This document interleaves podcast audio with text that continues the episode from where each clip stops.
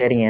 இப்ப ஒரு ரெண்டு வாரத்துக்கு முன்னாடி விஜய் டிவில நீயே நானா ஷோ ஓடிட்டு இருந்துச்சுல, அந்த ஷோல ஆமா வந்து ஆமா இந்த மாதிரி அஹ், பெண்களோட தாட்ஸ் அபவுட் மேரேஜ்ன்ற மாதிரி பேசிட்டு இருந்தாங்க. அதுல வந்து முக்காவாசி பொண்ணுங்க வந்து என்ன கேட்டிருக்காங்க அப்படின்னா, கல்யாணம் ஆகி போற இடத்துல வந்து வீடு இருக்கணும் அப்படின்றத வந்து மேண்டேட்ரின்ற மாதிரி பேசியிருக்காங்க. ஸோ இப்ப இந்த பக்கம் வந்து பொண்ணுங்க மேண்டேட்டே கேட்கும்போது ஒரு பையன் வந்து ஏன் டௌரி டௌரின்னு இல்ல சம்திங் அந்த பொண்ணுகிட்ட வந்து கேட்கலாம்ல, அந்த மேண்டேட்டுமே எனக்கு எனக்கு வந்து வர பொண்ணு வந்து இவ்வளவு பவுன் நகை போடணும் அப்படின்ட்டு வர்றது என்ன தப்பு? ஏன் சுத்தி வலை சிக்கிக்கிறீங்க? இங்க பாருங்க, நம்ம வீடு வச்சிருக்கணுமா, பேங்க் பேலன்ஸ் வச்சிருக்கணுமா, கார் வச்சிருக்கணுமா, நல்ல வேலையில இருக்கணுமா, இவங்க அப்படியே வந்து ஜாலியா வந்துருவாங்களாம். நம்ம டவுரி கேட்க கூடாதான். அதான் இப்போ அ, பொண்ணுங்க கேக்குறாங்க அப்படின்னா கல்யாணம் பண்ணி அவங்க வீட்டுக்கு தான் போக போறாங்க. அப்படி இருக்கப்போ ய- வீடு இல்ல, வேலை இல்ல, முக்கியமா வேலை இருக்குதா, வே- வேலை வந்து ஒரு நல்ல சம்பாத்தியம் இருந்தாதான் பொண்ணை கல்யாணம் பண்ணி வைக்கிறதுக்கு பொண்ணு வீட்லயும் கேக்குறாங்க. அது வந்து ஏன்னா நாளைக்கு அவங்க கல்யாணம் பண்ணி போறப்போ அஹ், ஓ, என்ன சொல்றது, அஹ், நல்லா வச்சு பாத்துக்கணும், அஹ், எந்த பிரச்சனையும் வரக்கூடாது அப்படின்னு தான் சொல்றாங்க. இது வந்து நம்ம சொசைட்டில ஆல்ரெடி நம்ம கட்டமைச்சு வச்சது. இப்போ பொண்ணு வந்து வேலைக்கு போகல அப்படின்னா சரி பரவாயில்ல, அவளுக்கு எப்படினாலும் ஒரு ஜாப் இருக்கும், ஒண்ணு வெளிய போய் வேலை பார்க்கணும், இல்லைன்னா வீட்டுக்குள்ள வேலை பார்க்கணும், அவ்வளவுதான். வேலை பார்க்காம எல்லாம் இருக்கிற மாதிரி கிடையவே கிடையாது. ஆனா இப்ப பசங்கன்னா அவங்களுக்கு வீட்ல வேலை எதுவும் இருக்காது, ஆனா அஹ், முக்காவாசி வேலை வெளிய போய் பண்ணி ஆக ஆகணும், இல்லைன்னா சரி, உனக்கு அப்ப வேலை கல்யாணம். இருந்தா போதும்ல, எதுக்கு வீடு அப்புறம்? ஆ, இல்ல இப்ப என்ன மெயினா என்ன கேக்குறோம்னா, இப்போ பசங்களை மட்டும் தான் வேலை பார்க்க வைக்கிறாங்க, பொண்ணுங்க வந்து வீட்டுல இருக்காங்க அப்படின்னா அஹ், அதனாலதான் இந்த மாதிரி பசங்க கிட்ட அந்த ப்ரெஷர் இருக்குது. நீ வீடு வச்சிருக்கணும் அப்படின்னு சொல்லிட்டு ரெண்டு பேரையும் வேலை பார்க்க வச்சாங்கன்னா இந்த மாதிரி ஒரு ப்ரெஷர் இருக்காது. அதோட இப்போ பொண்ணு தான் அவங்க வீட்டுக்கு போறா, அவங்க வீட்டுக்கு போறப்ப நீங்க மேக்சிமம் என்ன உங்க ஒய்ஃப் கிட்ட எதிர்பார்ப்பீங்க? ஒண்ணு அவங்க வேலை பார்த்து அவங்க சம்பாத்தியத்தை கொடுத்தா இந்த குடும்பம் நடத்துறதுக்கு கொஞ்சம் ஈஸியா இருக்கும்னு நினைப்பீங்க, இல்லைன்னா வீட்ல இருக்கீங்கன்னா சரி ஓகே கொஞ்ச நாள் நீ வீட்டு வேலையை பார்த்துக்கோ, அம்மாவுக்கு ஹெல்ப் பண்ணு, இல்லைன்னா குழந்தைங்களை பார்த்துக்கோ. முக்காவாசி ஃபேமிலியில அப்படித்தானே சொல்றாங்க. ஸோ அப்படிதான் மெயின் வேலையா இருக்குது. அப்படி இருக்கப்ப எதுக்கு எக்ஸ்ட்ராவா பணமும் வருதுன்னு எனக்கு புரியல. இப்ப இது வந்து இருக்கிறவங்க அப்படியே கொடுக்குறாங்க, பொண்ணோட சே- பொண்ணு வந்து நல்ல இடத்துல பா இருக்கணும், நல்லபடியா பாத்துக்கணும்னு சொல்லிட்டு கொடுக்குறாங்கன்றது அது வேற விஷயம். ஆனா இப்ப இல்லாதவங்க கிட்ட இந்த மாதிரி நீ இவ்வளவு கொடுத்தாதான் நான் உன் பொண்ணையே கட்டிப்பேன் அப்படின்றது, இல்லைன்னா க- கல்யாணம் பண்ணி போனதுக்கு அப்புறம் நீ இன்னும் இவ்வளவுதான் எடுத்துட்டு வந்திருக்கியா, இன்னும் எடுத்துட்டு வர சொல்லி அஹ் அவங்க வீட்டுல போய் ப்ரெஷர் போட வைக்கிறது, இதெல்லாம் எந்த விதத்துல நியாயம்? ஏங்க வாங்கி அவங்களாங்க வச்சுக்க போறாங்க, அந்த பொண்ணு தானங்க யூஸ் பண்ண போகுது.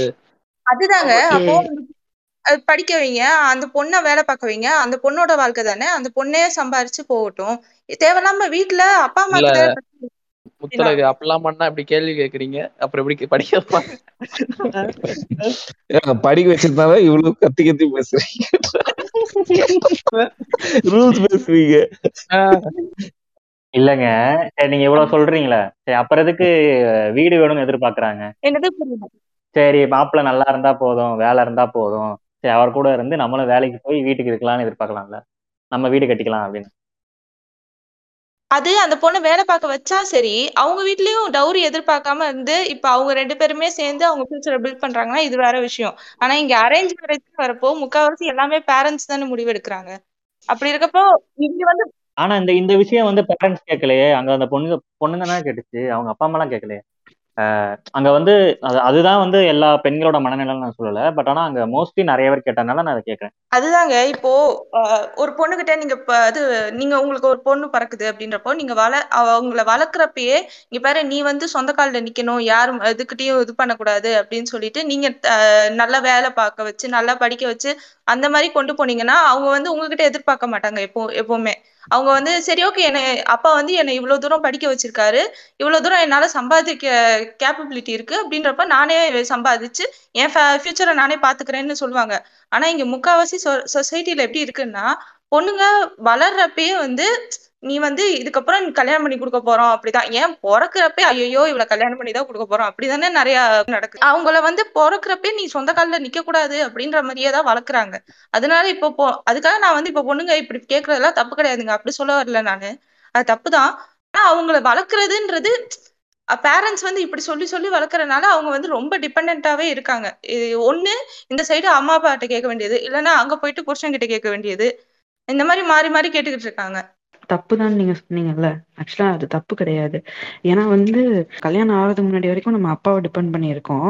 அப்படி இஃப் இன் கேஸ் நம்மளே சொந்த காலில் நின்னாலும் கல்யாணத்துக்கு அப்புறம் அப்புறம் வந்து அவங்க வேலையை விடுங்க அப்படின்னு சொல்லிட்டு ஒரு விஷயம் கேட்கறாங்க மாப்பிள்ளை வீட்டு சைட்ல இருந்து, நிறைய வீட்ல இருந்து. ஆஹ் ஓகேயா? சோ அப்படி கேட்கும்போது நம்ம வந்து அவங்க கிட்ட நீ அப்ப நான் வேலையை விடணும்னா நீ வீடு வச்சிருக்கணும், நீ சம்பளம் வந்து கரெக்டா வாங்கணும், சம்பாதிக்கணும், நீ கார் வச்சிருக்கணும். இதெல்லாம் இருந்தாதான் நான் என்னோட வேலையை விட்டுட்டு நான் வந்து உன்னை நம்பி இருக்க முடியும். சோ அது எப்படி தப்பாகும் நம்ம கேக்குறது? அதான் சொந்த காலில் நிக்கணும்னு நினைச்சாலுமே நிக்க கூடாதுன்னு சொல்றாங்க. வேலைக்கு போற பொண்ணு வேணாம், வீட்டுல இருக்க பொண்ணு வேணும், ஃபேமிலி பாத்துக்கணும், அந்த மாதிரி கேக்குறவங்களும் நிறைய பேர் இருக்காங்க. அப்படி இருக்கப்போ நாங்க போயிட்டு ஒரு வீட்டுல இருக்கோம் அப்படின்றப்போ அங்க சரி வேலைதான் பாக்கல, என்ன சொந்தமா எதுவும் பண்ணவும் விட மாட்டேன், அப்ப நீயாவது ஏதாவது வச்சிருக்கணும்ல, அந்த மாதிரிதான் கேக்குறாங்க. எல்லாருக்கும் சஞ்சய் ராமசாமி தான் வேணும். அப்ப யாருமே இந்த சூரிய வம்சத்துல வர்ற மாதிரி உப்புமா செஞ்சு அப்படிலாம் முன்னேற மாட்டீங்க. ஏற்கனவே இருக்கிற எல்லாரும் இருக்கிறவன்ட்டதான் போய் இது பண்ணுவீங்க. நீங்க நீங்க கேக்குறது கரெக்ட். சூரிய வம்சம் மாதிரி இருக்கலாம். நானும் என் வீட்டை விட்டுட்டு வரேன், நீயும் என் வீட்டு உன் வீட்டை விட்டுட்டு வா, நம்ம ரெண்டு பேரும் தனியா சேர்ந்து இன்னொரு நம்ம நம்ம ஒரு ஃபேமிலியா. ஆமா, அந்த மாதிரி அவங்க வீட்டை விட்டுட்டு வந்து ரெண்டு பேரும் வந்து தனியா தானே வந்து பில்ட் பண்றாங்க, எந்த சப்போர்ட்டும் இல்லாம. வீட்டுல இருந்து பிரிக்கிறீங்க அம்மா கிட்ட இருந்து. நீங்களும் எங்களுக்கு பிரிச்சுதானே கூப்பிட்டு போறீங்க. சிறப்பா உங்க வீட்டுல போய் வச்சுக்கோங்க, வீட்டோட மாப்பிள்ளையே வச்சுக்கோங்க, அவ்வளவுதானே. இல்ல கல்யாணம் ஆளால எப்படி இருந்தாலும் பிரிஞ்சு தானே போறாங்க. அதுதான் வீட்டு இல்ல இல்ல அந்த பாயிண்ட் நான் இன்னும் முடிக்கல, இருங்க. சோ ரெண்டு பேரும் சேர்ந்து முன்னேறாங்க. ஆனா இப்போ வந்து நான் இப்போ எப்படி சொல்றது, இப்போ இருக்க பசங்க எல்லாம் வந்து அவங்க வீட்டுல வந்து இருக்கணும்னு தானே எக்ஸ்பெக்ட் பண்றாங்க. மாமி மாமனார் மாமியாரோட சேர்ந்து இருக்கணும் அப்படின்ற மாதிரி. அப்படி இருக்க பட்சத்துல ஸோ அப்படி நான் இருக்கணும்னா எனக்கு வந்து என்னோட சைடு வந்து நான் ஒரு சேஃப்டி ஒரு சேஃபர் சைட்ல இருக்கணும் அப்படின்றதுக்காக மினிமம் எக்ஸ்பெக்டேஷன் வைக்கிறாங்க. இது வந்து டிஃபர் ஆகும். கிளா ஹலோ இது கொஞ்சம் ஏழையா இருந்தாங்கன்னா அவங்களுக்கு ஒரு எக்ஸ்பெக்டேஷன் இருக்கும், மிடில் கிளாஸா இருந்தா அவங்களுக்கு ஒரு எக்ஸ்பெக்டேஷன் இருக்கும், ஹை கிளாஸா இருந்தா அவங்களுக்கு ஒரு எக்ஸ்பெக்டேஷன் இருக்கும். அதெல்லாம் மாறும்ல. இல்ல அது கரெக்ட் தாங்க. இப்ப இப்ப ஒருத்த ஒருத்தன் மாப்பிள்ளைய பார்க்கும்போது என்ன சொல்றாங்கன்னா மாப்பிள்ளையோட மினிமம் சேலரிய வந்து ஃபார்ட்டி தௌசண்ட் எக்ஸப்ட் பண்றாங்க. அவனோட வயசு பாத்தீங்கன்னா இருபத்தி நாலு தான் இருக்கும். இருபத்தி நாலு வயசுல வந்து நாற்பதாயிரம் புலம்பிக்கிட்டு இருக்க ஐயா தர நாற்பதாயிரம் சம்பளம் கேக்குறாங்கப்பா. ஆனா இல்ல ஆனா நான் நாசுக்கா இருபத்தி நாலு வயசை குறைச்சு சொல்றான் பாத்தீங்களா. எவ்வளவு நாசுக்கா முப்பது வயசு இருபத்தி நாலு நாள் பாருங்க. இல்லையா இதுதான் பேசிக்கா கேக்குறாங்க. இருபத்தி நாலு வயசுல நாற்பதாயிரம் எப்படிதான் சம்பாதிக்க, யாருதான் இப்ப கல்யாணம் பண்ணி கொடுக்கும் போது அந்த மாப்பிள்ளைக்கு வந்து சோசியல் செக்யூரிட்டியா இருக்கானா இல்லையான்னு தெரிஞ்சுக்கணும். சென்னையில ஐடி டூட்ஸ் ஐயோ அவனுக்கு எல்லாம் கல்யாணம் பண்ணிக்கிறது இருபத்தி ஒன்பது முப்பத்தி முப்பத்தி அஞ்சுல தான். யாரும் இருபத்தி நாலு பண்ண மாட்டான். இல்ல ஐயா தர நீங்க கேக்குறது வந்து கரெக்ட் தான். ஒரு இப்போ வந்து ஃபார்ட்டி தௌசண்ட் எக்ஸ்பெக்ட் பண்றாங்க, ஆனா டுவெண்ட்டி தௌசண்ட் வாங்கினா போதும்னு எக்ஸ்பெக்ட் பண்றவங்களும் இருக்காங்கல்ல. சோ நீங்க அவங்களே ஏன் சூஸ் பண்ணக்கூடாது? ஃபார்ட்டி தௌசண்ட் அதிகமா கொடுக்க மாட்டேங்கிறாங்கல்ல. எப்படி சொல்றதுன்னா இப்ப ஒரு பேசிக்கான டேட்டா என்னன்னா ஒரு மிடில் கிளாஸா இருக்கணும்னாவே ஒரு ஃபார்ட்டி தௌசண்ட் ரன் பண்ணாதான் மிடில் கிளாஸாவே ஏத்துக்கிறேன். அப்ப நான் வந்து இருபதாயிரம் ரூபான்னு சொல்லும் போது நீ இருபதாயிரம் ரூபாய் வாங்கி அதுல வாடகை கட்டி எனக்கு எப்படி நீ பாத்துக்க போறதுதான் ஒரு கேள்வியா வரும் யார கேட்டாலும். இல்லங்க பட் ஆனா இருபதாயிரம் ரூபாயிலயும் ரன் பண்றவங்க எல்லாம் இருக்காங்கல்ல, லைஃப் ரன் பண்றவங்க இருக்காங்கல்ல. இருக்குங்க, எனக்கு அது இல்லைங்க பிரச்சனை. நாற்பதாயிரம் ரூபாய் எப்ப சம்பாதி ஒண்ணு கிடைக்கணுமே இருபதாயிரம் சம்பளத்துக்கு, அதான் பிரச்சனை. இப்போ எங்க வீட்டுல என்ன நிலைமை ஆகி போச்சுன்னா முதல்லாம் வந்து கேள்விப்பட்டிருப்பீங்க ஒரு பொண்ணு இருந்தா வந்து எப்படி இந்த பொண்ணு கரை சேர்க்க போறோமோ அப்படி இப்படின்னு பேசுவாங்கன்னு. இப்ப எங்க வீட்டுல என்ன சொல்ல ஆரம்பிச்சிட்டாங்கன்னா உன் தங்கச்சியாவது பரவாயில்ல படிக்கிறா, படிக்கவும் செய்யறா, அவளையாவது கல்யாணம் பண்ணி கொடுத்துருவேன், எங்கேயாவது உன்னையெல்லாம் யாரு கல்யாணம் பண்ணி பண்ற ரேஞ்சுக்கு வந்துட்டாங்க இப்போ வீட்டுல. எல்லாரும் அவன் சொந்த கதை சோகதையே சொல்லிட்டு இருக்கீங்க, கேள்வி கேட்க மாட்டேங்கிறீங்க. கரெக்டா? இல்ல நான் நான் கேக்குறேங்க ஏங்க அவங்க பைக் எதுக்குங்க கேக்குறாங்க? உங்களை பைக்ல கூட்டிட்டு போவதுதானே கேக்குறாங்க. இதை வாங்கி தரது நீங்க ஏதோ பெருசா பேசிட்டு இருக்கீங்க. பைக் வாங்கி தந்தோம். நீங்க போற நகை எல்லாம் என்ன என்ன நகை போட்டு எடுத்துட்டு வரீங்க? தங்கமா நெக்லஸ் எடுத்துட்டு வரீங்க, தோடு எடுத்துட்டு வரீங்க, வளையல் எடுத்துட்டு வரீங்க. இதை என்னைக்காச்சும் அந்த பையனை எடுத்துட்டு போய் போட்டுட்டு ஊருக்கு போக போறேன் நீங்க தானே போடுறீங்க, இது என்ன தப்பு இருக்கு? இப்ப வந்து என்னோட குழந்தையோட படிப்புக்கு செலவு பண்ணாலோ இல்ல பிசினஸ் ஏதோ நல்ல பிசினஸ் ஆரம்பிச்சாலோ பரவாயில்ல. பட் வந்து அவங்களோட இன் இன்லாஸ்ல அவங்க தம்பிக்கு அவங்களோட மச்சானுக்கு சீர் வைக்கணும், அது முறை வைக்கணும் அப்படின்னு சொல்லி அடகு வச்சா அது வந்து ஆஹ் தப்பு தானுங்க. சரிங்க. இப்ப ஆஹ் நாளைக்கு உங்க வீட்டுல யாருக்காச்சும் உங்க தம்பி உங்க அக்கா யாரோ ஒருத்தங்க இருக்காங்க, அவங்களுக்கு ஒரு தேவைன்னா நீங்க ஹெல்ப் பண்ண மாட்டீங்களா? உங்க ஹஸ்பண்ட் ஹெல்ப் பண்ணணும்னு எதிர்பார்க்க மாட்டீங்களா? அது மட்டும் நீங்க எதிர்பார்ப்பீங்க. ஆனா இது- கல்யாணம் ஆயிடுச்சுன்னா உங்க ஹஸ்பண்ட் வேற, அவங்க ஹெல்ப் ஃபேமிலி வேற பண்றது அப்படின்னு வந்து தப்பு எதிர்பார்ப்பீங்களா? கிடையாதுங்க, ஹெல்ப் இல்ல பண்றது ஹெல்ப் தப்பு பண்றப்போ கிடையாதுங்க. நான் நம்ம போயிட்டு ஹஸ்பண்டோட ஃபேமிலியில இருக்கிற இது பொருட்களை எடுத்து நம்ம ஹெல்ப் பண்ண மாட்டோம், நம்ம கிட்ட இருக்கிறத ஆஹ் முடிஞ்ச வரைக்கும் அப்படித்தானே பண்ணுவோம். அதுக்கு மாப்பிள்ளைக்குன்னு தனியா நகை வச்சிருக்கோம், மாப்பிள்ளையோட நகையை வந்து அடைய வச்சு கொடுக்கணும். ஐயோ நீ இந்த பக்கம் வாயா, என்னையா கோட ஐயோ கோட சாரி, கோட்டை அந்த பக்கம் இது போயிட்டு இருக்க, நல்லா இருந்துச்சு. அது சொல்ல போறேன் ஒண்ணு. சரியா சார். சொல்லுங்க சொல்லுங்க சொல்லுங்க. பையனை கல்யாணம் பண்ணி வச்சாலும் சரி பொண்ணை கல்யாணம் பண்ணி வச்சாலும் சரி அ- அவங்க வீட்லயோ இப்போ ஒரு பையனும் பொண்ணும் ஒரு வீட்ல இருக்காங்க, சிப்ளிங்ஸ் இருக்காங்க அப்படின்னா ஃபர்ஸ்ட் அந்த பையனுக்கு கல்யாணம் நடந்தாலும் அவங்களுக்கு வரப்போற ஒய்ஃபோட டௌரிய வந்து அந்த பொண்ணு கல்யாணத்துக்கு எப்படியாவது யூஸ் பண்ணணும்னு நினைப்பாங்க. இல்லைன்னா அந்த பொண்ணை கட்டி கொடுத்துட்டாங்கன்னா கொடுத்த பணத்தை இல்லைன்னா கொடுத்த நகையை எப்படினாலும் இந்த பையனை கல்யாணம் பண்ணி வைக்கிறப்ப வாங்கணும் அப்படின்னு நினைக்கிறாங்க. மோஸ்டா இது வந்து மெயின்லி இந்த டௌரி வந்து கல்யாணம் பண்ணி வர பொண்ணு அப்புறம் அவங்க ஃபேமிலி அந்த ஹஸ்பண்ட் அண்ட் ஒய்ஃப் எப்படி நல்லா பாத்துக்கணும், அதாவது அவங்களுக்கு ஏதாவது தேவைன்னா அவங்க யூஸ் பண்ணிக்கணும் அப்படின்னு தான் கொடுக்குறாங்க, பேருக்கு அதுதான் கொடுக்குறாங்க. ஆனா அது மோஸ்ட்லி அதோட அந்த டௌரியில வர விஷயத்தோட அஹ், அதிகாரம் எல்லாமே மாப்பிள்ளை வீட்டு சைட்ல தான் ரொம்ப அதிகமா இருக்குது, அதனால தான் நிறைய பிரச்சனை வருது. இல்லைங்க இப்போ வந்து எத்தனை பேரோட அம்மா வீட்டில் அவங்க அம்மா, அதாவது இப்போ எங்கள் அம்மா வீட்லேயும் உங்கள் அம்மா வீட்லேயும் அவங்க அம்மா போட்ட ஜுவல்லெல்லாம் எத்தனை பேருங்க வச்சிருக்காங்க சொல்லுங்க. எல்லாமே சேட்டு கடையில் தான் வச்சாங்க. நானும் சக்தி எங்க வெளியே இல்லைங்க. அடிக்கடி அடிக்கடி நகைய மாத்துறேன் மாத்துறேன்னு சொல்லி நீங்க தான் டிசைன் டிசைனா மாத்திக்கிட்டு இருக்கீங்க. மாத்தினாலும் டிசைன் டிசைனாக மாத்தினாலும் ஒரு ரெண்டு ரெண்டு பவுன் மூணு பவுன் தாங்க குறையும். ஆமாங்க. இல்லைங்க, ஒரு ப- ஒரு நகை எடுப்பீங்க, அது அது நல்லா இல்லைன்னு ஜிமிக்கா மாத்துவீங்க, அது நல்லா இல்லைன்னு தோடா மாத்துவீங்க, அப்புறம் திருப்பி ப- பழையபடி பழைய நகையவே மாத்திட்டு இதுதான் ஆர்வத்துல இருந்துச்சுன்னு கேட்டா இது ஆன்டிக் திருப்பி ஃபேஷன்வீங்க. நீங்க தான் நகையை மாத்திக்கிட்டே இருக்கீங்க. மாத்தினாலும் அது நகை எங்ககிட்ட தானே இருக்கு. இல்ல இல்ல நகையை வந்து நார்மலா அப்ப வந்து நார்மலா வீட்டுக்குள்ள தான் வச்சிருப்பாங்க.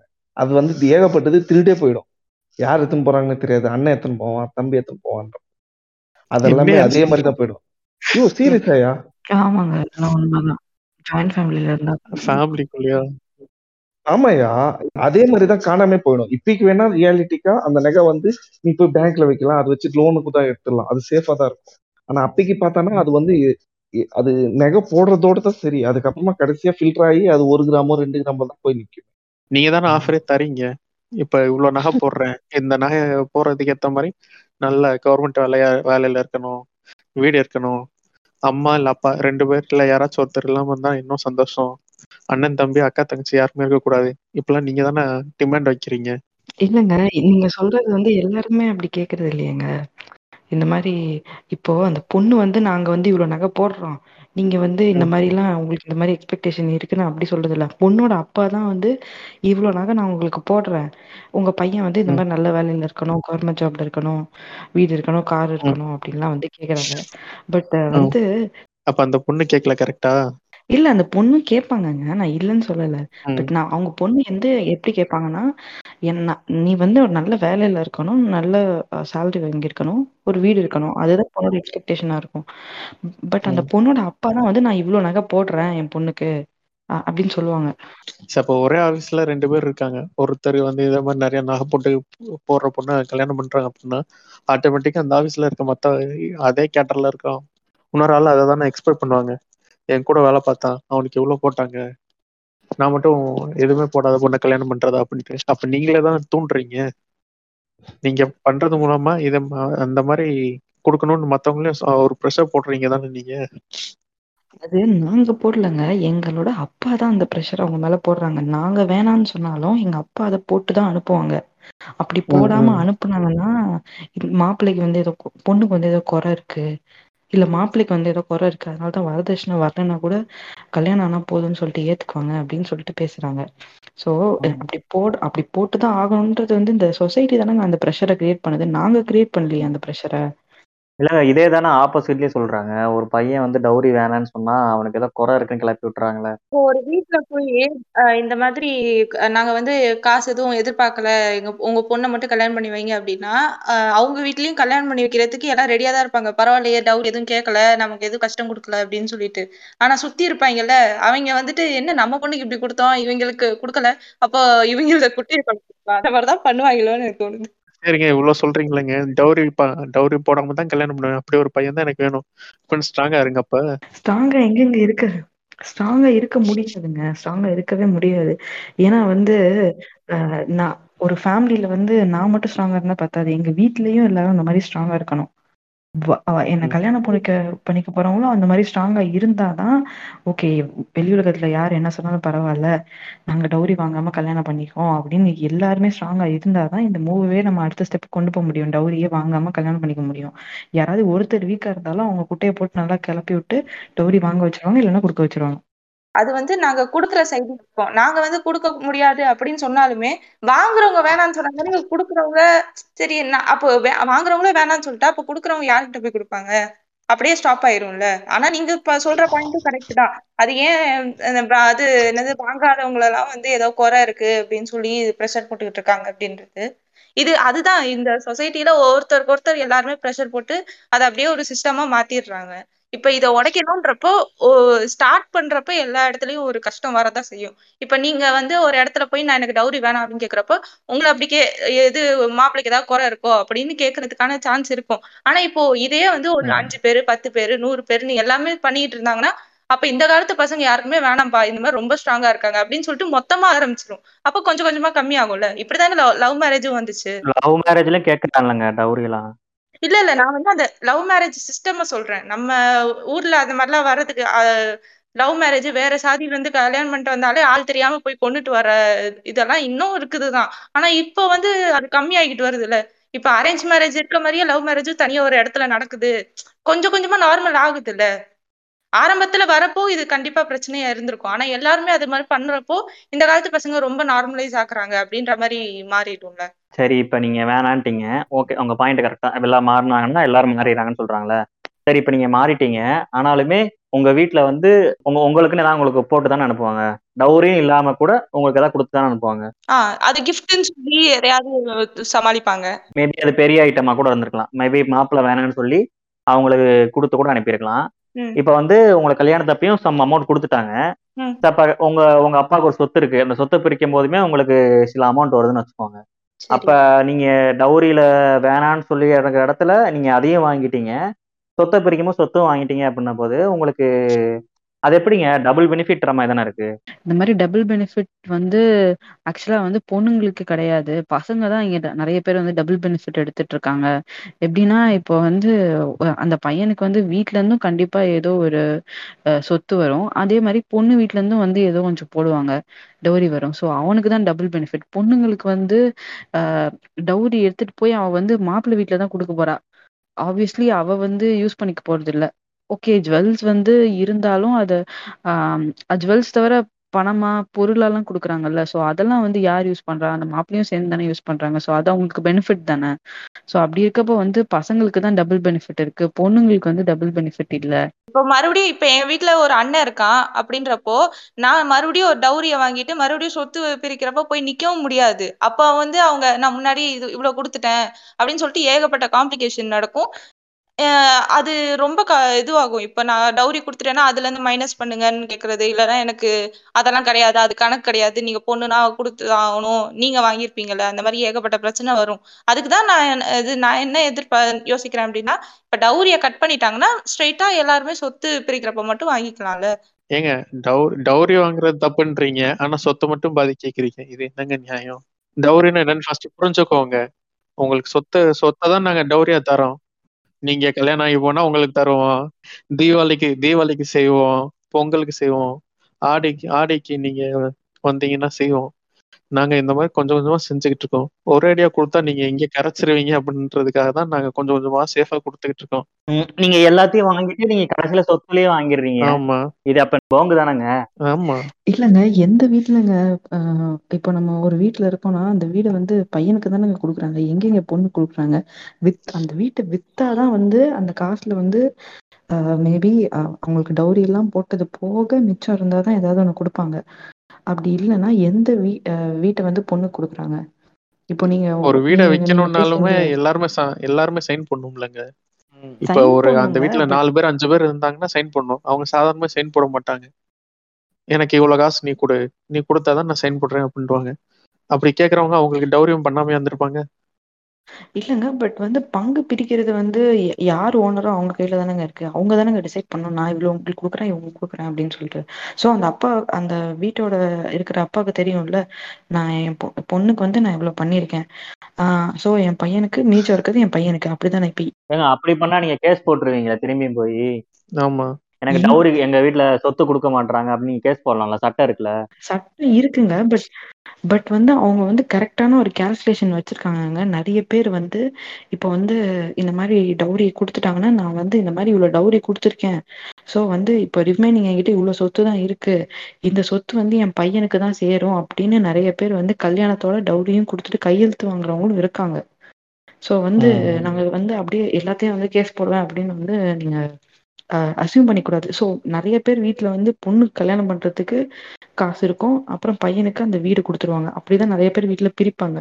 நீங்க சொல்ற அந்த டபுள் பெனிஃபிட்லாம் வந்து ரொம்ப ஹையர் மிடில் கிளாஸ் அப்பர் கிளாஸ்ல இருக்கவங்களுக்கு எல்லாம் அந்த அந்த பிரச்சனை, அதெல்லாம் எலைட் பிரச்சனை ஆயிடுது. ஸோ மிடில் கிளாஸ்ல இருக்கவங்களுக்கு வந்து டவுரி கொடுத்துட்டா ஒரு வீடு இருக்கும் இல்ல ஒரு நிலம் இருக்கும், அது வந்து பையனுக்கு. அப்படிதான் அவங்க வந்து பிரிக்கிறாங்க. டவுரி மட்டும் வாங்கிக்கோங்க, அப்புறம் சொத்து வாங்குறீங்க இல்லங்க. இருந்தா தானே கொடுப்பாங்க, இப்ப இல்லாத வீட்டுல எப்படிங்க கொடுப்பாங்க? இல்லங்க, நீங்க வேணான்ட்டீங்களே, சரி அப்புறத்துக்கு சொத்து பிரிக்கிற இடத்துல வந்து பெண்களுக்கும் கொடுக்கணும்ன்றாங்க. டவுரி மட்டும் வாங்குறதா நிப்பாட்டிக்கலாம். அதாங்க, இந்த டவுரி சிஸ்டத்தை ஒழிக்கணும் அப்படின்றதுக்காக தான் பெண்களுக்கு வந்து சொத்து கொடுக்கணும் அப்படின்னு சொல்றாங்க. ஸோ இப்ப பெண்களுக்கு வந்து இப்ப சம உரிமை சொத்துல கொடுக்கப்பட்டா, இப் இப்போ நீங்க வந்து ரொம்ப பேக்ல போனீங்கன்னு வச்சுக்கோங்களேன், ஒரு பெரிய பண்ணையார் வீட்டுல வந்து ஒரு ரெண்டு பொண்ணு இருக்கும் ரெண்டு பையன் இருக்கும், சரியா? சோ அந்த அவங்கள்ட்ட வந்து ரொம்ப கோடிக்கணக்கில் சொத்து இருக்கும். பட் அப்போ வந்து நூறு பவுண்ட்லாம் வந்து ஒன்றரை லட்சம் ரெண்டு லட்சம் அப்படின்ற இதுக்குள்ளே வந்து ஆஹ் வாங்கிடலாம், ஓகேங்களா? ஸோ வந்து ஒரு ஒரு ரெண்டு லட்சமோ மூணு லட்சமோ செலவு பண்ணி டவுரி மட்டும் கொடுத்துட்டு அந்த பொண்ணை கல்யாணம் பண்ணி வச்சிருவாங்க. நீங்க வந்து அந்த சீர் அவங்க வாழ்நாள் முழுக்க கொடுக்குற சீர் எல்லாத்தையுமே கால்குலேட் பண்ணா கூட அது வந்து ஒரு, நான் சொல்றது வந்து ரொம்ப ஒரு ஃபிஃப்டி இயர்ஸ் முன்னாடி ஆஹ் கால்குலேட் பண்ணீங்கனாலும் அது ஒரு டென் லேக்ஸ் ஃபிஃப்டீன் லேக்ஸ்க்குள்ளேயே வந்துடும். ஆனா அந்த பை பண்ணை பண்ணையார்கிட்ட ரெண்டு பையன் இருக்கால, அவங்க வந்து ஹோல் அந்த வீடோட மதிப்பு வந்து ஒரு ஆஹ் அறுபது லட்சம் எழுபது லட்சம் இருக்கும். அப்பவே அந்த வீடோட மதிப்பு அவ்வளவு இருக்கும். அவங்களுக்கு வந்து இருக்கிற லேண்ட் எல்லாம் பாத்தீங்கன்னா அதோட வேல்யூஸ் வந்து ரொம்ப ஜாஸ்தியா இருக்கும். அதெல்லாம் வந்து அவங்க ரெண்டு பேர் மட்டும் சரி டூ ஹாஃபா பிரிக்கிறது வந்து அது வந்து சமமா? அது கிடையாது இல்ல. ஏங்க ஏங்க அப்ப அப்படியே பாத்தீங்கன்னாலும் நீங்க கல்யாணம் பண்ணிருக்கீங்களா, அப்போ உங்க ஹஸ்பண்டுக்கும் அதே மாதிரி தானே கிடைக்கும்? அது வந்து கேரண்டி கிடையாது. அவங்க வீட்டுல சொத்து இருந்தா கிடைக்கும், சொத்து இல்லைன்னா கிடைக்காது. இது வந்து ஒரு சைக்கிள்னு சொல்லுவாங்கல்ல. இப்ப வந்து நீ உன் பொண்ணுக்கு வந்து வரதட்சணை போட்டு கொடுக்குறன்னா நீ ஏற்கனவே வாங்கியிருக்க, அதனால நீ கொடுக்குறன்ற மாதிரி தான் ஒரு கால்குலேஷன் வரும். அதாவது இப்போ சொத்து வந்து இப்ப எங்க அப்பா வந்து எனக்கும் அண்ணனுக்கும் பிரிச்சு கொடுக்குறாங்க, அதுல வந்து டவுரி மட்டும் சொத்தை வந்து நான் பையனுக்கு கொடுக்குறேன் அப்படின்னு சொல் சொல்லிட்டாருன்னா நீங்க ஐயாத்தோட என்ன கேள்வி கேட்கிறாருன்னா, இப்போ என் ஹஸ்பண்டுக்கு வந்து அந்த மாதிரி வரதுக்கு சான்ஸ் இருக்குல்ல அப்படின்னு சொல்றீங்க. ஆனா இந்த சைடு என்னன்னா எங்க வீட்டுல இருந்து அந்த உரிமை எனக்கு வரும், அதாவது பிரை அதாவது பிரைம் இதுல வந்து எனக்கு வரும். ஆனா அந்த சைடு நான் போனேன்னா என்னதான் ஹஸ்பண்ட் ஃபேமிலியில வருதுனாலும் அந்த என்ன சொல்றது அந்த பவர் வந்து ஹஸ்பண்டுக்கு போயிடும்ல. இப்போ இங்க வந்து நேச்சுரலா எனக்கு வர வேண்டியதை நான் வந்து ஈஸியா கொடுத்துட்டு ஹஸ்பண்ட் கிட்ட இருந்து இது பண்ற மாதிரி தானே இருக்கும். ஏங்க, லைஃப் பார்ட்னர் தானங்க, லைஃப் ரெண்டு பேரும் ஷேர் பண்ணி. கரெக்ட் தாங்க. அப்படிங்கும்போது என்னங்க, ரெண்டு உயிர் ஒரு உயிர் ஆகலாம். எல்லா இடத்துலயுமே அப்படி நடக்கிறது கிடையாது. அப்ப டவுரி தான் நம்ம ஃபேமிலிக்கு தான் அப்படின்னு நினைச்சாங்கன்னா எதுக்கு வரதட்சணை கொடுமை எல்லாம் நடக்குது? நீங்க கொடுத்து பழகிட்டீங்க, நாங்க கேட்டு பழகிட்டோம், அதனாலதான் நடக்குது. ஆனா ஒட்டஞ்சத்திரவினா டௌரியில வந்து ஏகப்பட்ட கன்ஃபியூஷன்ஸ் இருக்கு, அதனால நிறைய பிரச்சனை வருது. அதனாலதான் வந்து இப்ப வந்து ஒரு குடும்பத்துல வந்து ஒரு ரெண்டு பேர் இருந்தாங்கன்னா அவங்க அப்பா அம்மா அந்த ரெண்டு பேருக்கும் சொத்தை பிரிச்சு கொடுத்துட்டாங்கன்னா அந்த பிரச்சனையே வராது இல்ல. அதுக்குதான் வந்து கேர்ள்ஸ்க்கும் சொத்து அப்படியா? கொடுக்கணும் அப்படின்னு சொல்லியிருக்காங்க. ஆமா, இப்ப கடன் இருந்துச்சுன்னா யாரு கட்டுவா? திருப்பி கட்டுவா? அதையும் பாதி பேர் ஷேர் பண்ணி கட்டிக்க வேண்டியதுதான். இல்லைங்க, இப்ப யாரு கட்டுறான்னு கேக்குறேன். நார்மலா யாரு கட்டுறா? இப்போ அப்பாக்கு கடன் இருந்துச்சுன்னா அது யாரு அடைக்கிறா? பையன் தான் அது அடிக்கிறான். ஆப்வியஸா பையன் தான் அடிக்கிறான். இல்ல, பொண்ணையும் வேலைக்கு போக சம்பாதிக்க விடுங்க, அவளும் கட்டுவா. இல்லைங்க, அவங்க வாலண்டியர் எடுத்துக்கிறாங்களே. இப்ப சொத்துனா மட்டும் கேஸ் போடுறாங்க, போட்டு கேஸ் போட்டு கடனை இந்த சொத்துல எனக்கு எடுத்துக்கணும்ல. பங்கு இருக்கு, இந்த இடத்த நீங்க விற்க கூடாது அப்படின்ற மாதிரி நீங்க உரு- உரிமையை கேட்க வேண்டியதானே? இந்த கடன்ல எனக்கும் பங்கு இருக்கு, என்னைய படிக்க வைக்க தான் வாங்கினாரு, எனக்கு கல்யாணம் பண்ணி கொடுக்க தான் வாங்கினாரு, நான் தான் அடைப்பேன்னு ஒத்த காலம் நின்று இது பண்ணுங்க. ஏங்க இது வந்து நீங்க சொல்ற கேஸ் எல்லாமே எல்லா இதுலயும் அப்படி நடக்கிறது இல்ல. ஒரு ஒருத்தருக்கும் ஒரு ஒரு மாதிரி பிரச்சனை இருக்குங்க. ம், அது ஒரு ஒருத்தவங்க வந்து ஒரு ஒரு மாதிரி டீல் பண்ணிப்பாங்க. ஸோ வந்து நீங்க ம், ஸ்டார்டிங்லேயே வந்து பொண்ணை வந்து நான் என் பொண்ணுக்கு இவ்வளோ டௌரி கொடுக்க போறேன், இவ்வளோ டௌரி கொடுக்க போறேன் அப்படின்னு சொல்லி இவ்வளோ கல்யாணம் பண்ணணும் அப்படின்னு சொல்லிட்டு அவளுக்கு கொடுக்குற படிப்பெல்லாம் வந்து குறைச்சிட்றீங்க. ஸோ குறைச்சிட்டா அவளால எப்படி வேலை இல்லாம அந்த கடன் அடைக்க முடியும்? டிபெண்ட் ஆகியே இருக்க வச்சிடுறீங்க. ஸோ டிபெண்ட் ஆகி இருக்கிறவங்களால எப்படி கடன் அடைக்க முடியும்? கேட்க தானே முடியும், எப்படி கொடுக்க முடியும்? இல்லைங்க, இப்ப யார் இப்போ இவ்வளோ நகை போட்டு நூறு பவுன் போட்டு கா- கல்யாணம் பண்ணி வைக்கிறாங்க அப்படின்னா அந்த பொண்ணுங்கெல்லாம் படிக்காத பொண்ணுங்கன்னு சொல்லவே முடியாதுல்ல. ஓரளவுக்கு இப்போ மினிமம் பேசிக்கா எல்லாருக்கும் படிப்பை கொடுத்துட்டு தான் இருக்காங்க. கண்டிப்பா படிச்ச பொண்ணுங்க தாங்க. ஆனா எவ்வளவு பேருங்க வேலையை ம், விட்டு நிக்க சொல்றாங்க? ஆனா இண்டிபெண்டா இல்லைல்ல. படிச்ச பொண்ணுங்க தான், நான் இல்லைன்னு சொல்லல. யாருங்க இண்டிபெண்டா விட்டா? காலேஜ் முடிச்சிட்டியா போதும் நீ வீட்டுக்கு வா, உனக்கு கல்யாணம் பண்ணி வைக்கணும், உன்னை இதுக்கு மேல யா- யார் படிக்க வைக்கிறா அப்படின்னு எல்லாரும் அதான் தானங்க கேக்குறாங்க.